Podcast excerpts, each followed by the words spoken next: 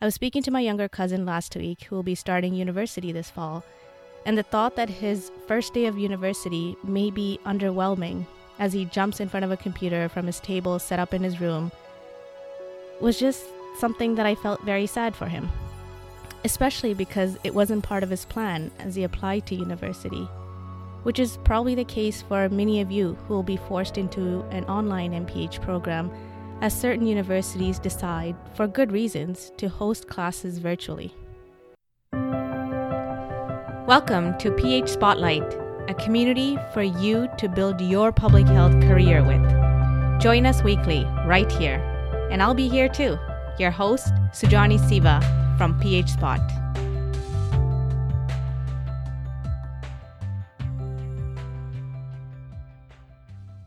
Hey, what's up, everyone? Thank you for joining me today on another episode of PH Spotlight, a space for you and me and everyone else in public health to share our stories and inspire each other. My name is Sujani Siva, the host of PH Spotlight, and I'm here to help you build your public health career. If you've been following along, you know that our PH Spotlight episodes have been reduced from weekly to monthly episodes due to the changes in our listeners' schedules due to the pandemic. And we've also kind of slightly modified the topics we were covering. We've done a couple of COVID 19 specific episode, and this one is also part of that series. In this episode, we're talking about preparing for your MPH degree in the time of COVID 19. Some of you may be feeling unsure about how things are going to be when classes start. Perhaps some anxiety and questions around whether your experience is going to be great.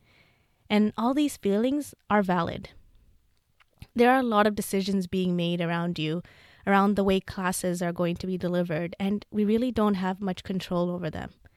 And so, this episode is really to give you some comfort and to possibly show you that you can still have a good experience despite these changes. In 2017, I wrote a two part blog post titled, Where Will Your MPH Degree Take You? I wrote this piece to reflect on my own journey into public health and then talked about where my MPH degree has taken me from working as an epidemiologist in the public sector to starting a not for profit organization and, of course, building PH Spot. And as I reflect on the current situation we are in due to the COVID 19 pandemic, I can't help but think about the new set of MPH students who will be embarking on their graduate program this fall.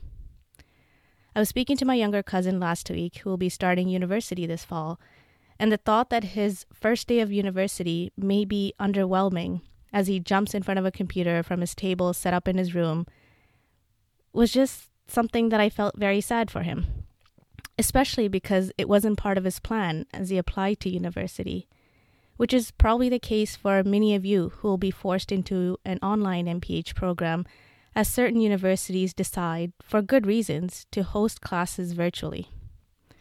And so, given this convo I had with my cousin, I was compelled to revisit this reflection I wrote to see if the same lessons still apply for those of you who will be starting your graduate or even undergraduate training in public health virtually.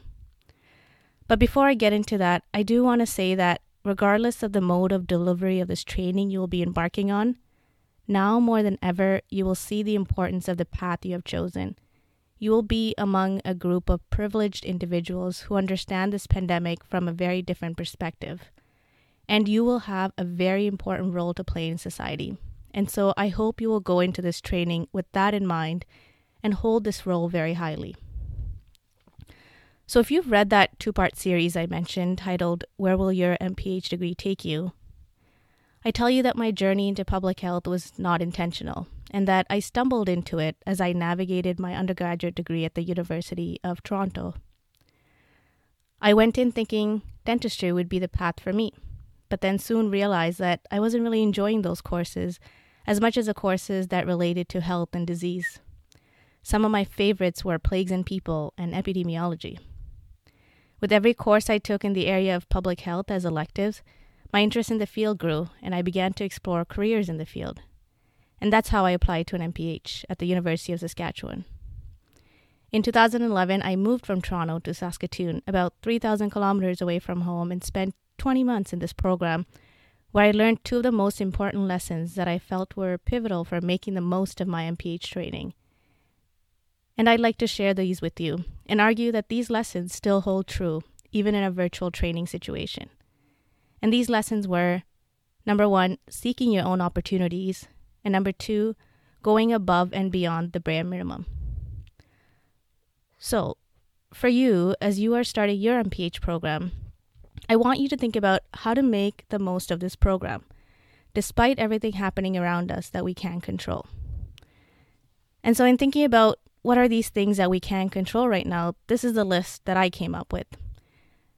For example, university classes that were meant to be delivered in person are going to move online. You won't have the opportunity to meet your peers and professors in person, and these meetings are going to take place virtually. You're going to be building new relationships virtually. You won't have the luxury of bumping into people and opportunities on campus. You're not going to have that stimulation that comes from stepping into a new place. And you may not have a dedicated study space like a library or a coffee shop. So try not to fight these things that we can't control at the moment, and let's focus on the things that you can like making the most of your MPH degree.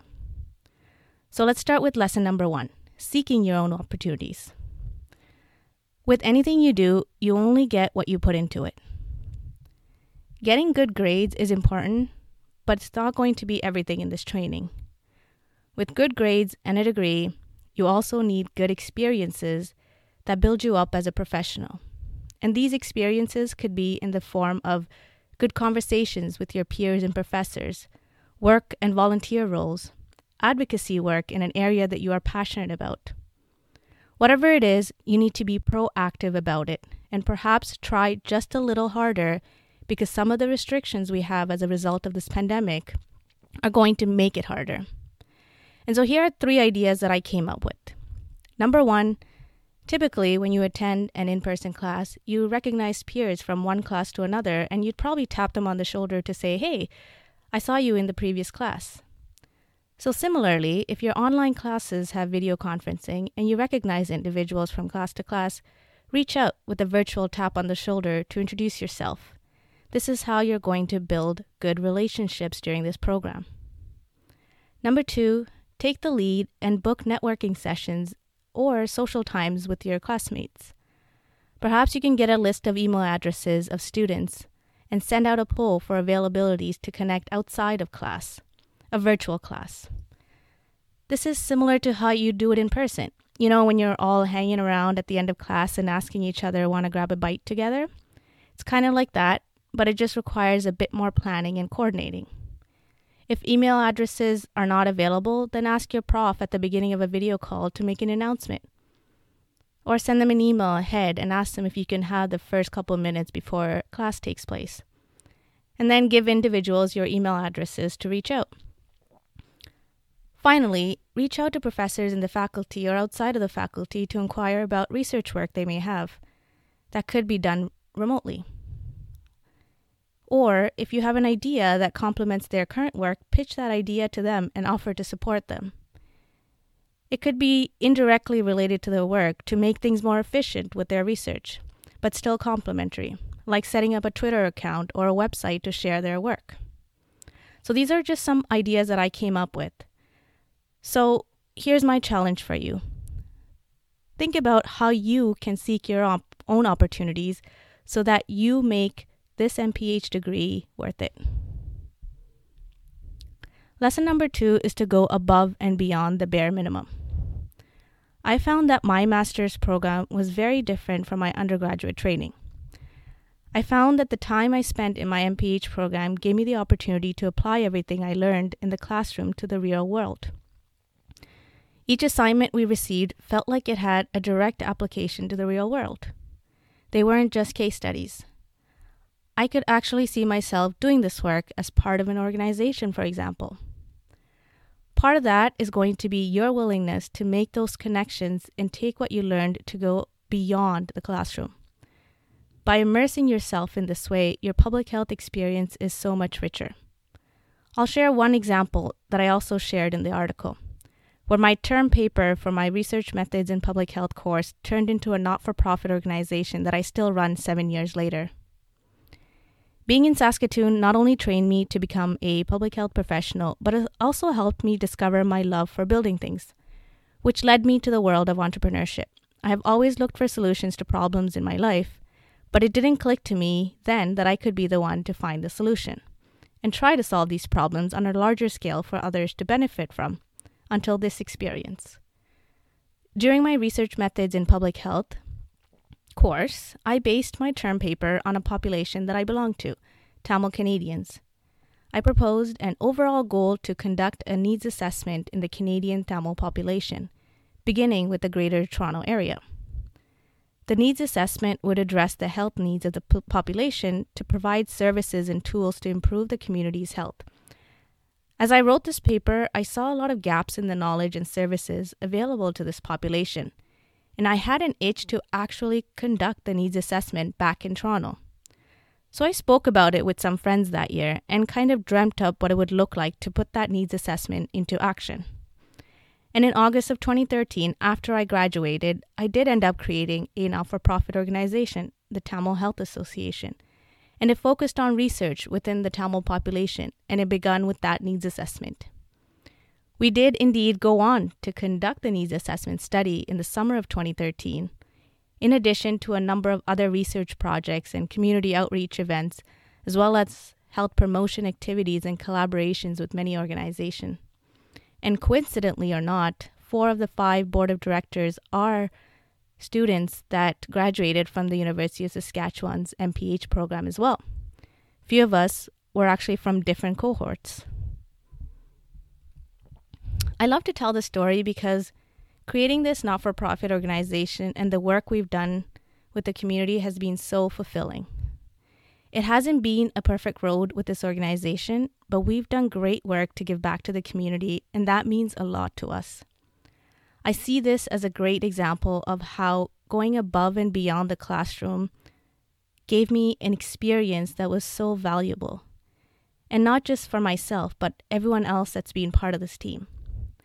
At the top of the list has been the fulfillment to contribute back to the community, of course, but indirectly, some of the additional unintended perks that have come from this has been developing so many new skills that we wouldn't have gotten an opportunity to build at such an early point in our careers. And these became skills that were transferable to our day jobs, and I would argue that it made us even better at them. Things like managing a team, building partnerships with organizations and academics, governance, HR, finance, and we just had to learn all of this. Through the organization, we've been able to train students and new grads, host practicum students, and act as mentors to them, all in addition to giving back to the community. So I give you this as an example to inspire and challenge you to think about how you can go above and beyond the classroom as you embark on the MPH journey. I'm going to leave a few resources that you can use to get you started, such as an online volunteering program with the United Nations, or a link to our Tamil Health Association's original website that we launched in 2011 as an inspiration, and PHSpot's COVID 19 resource page that's got a lot of opportunities on there too.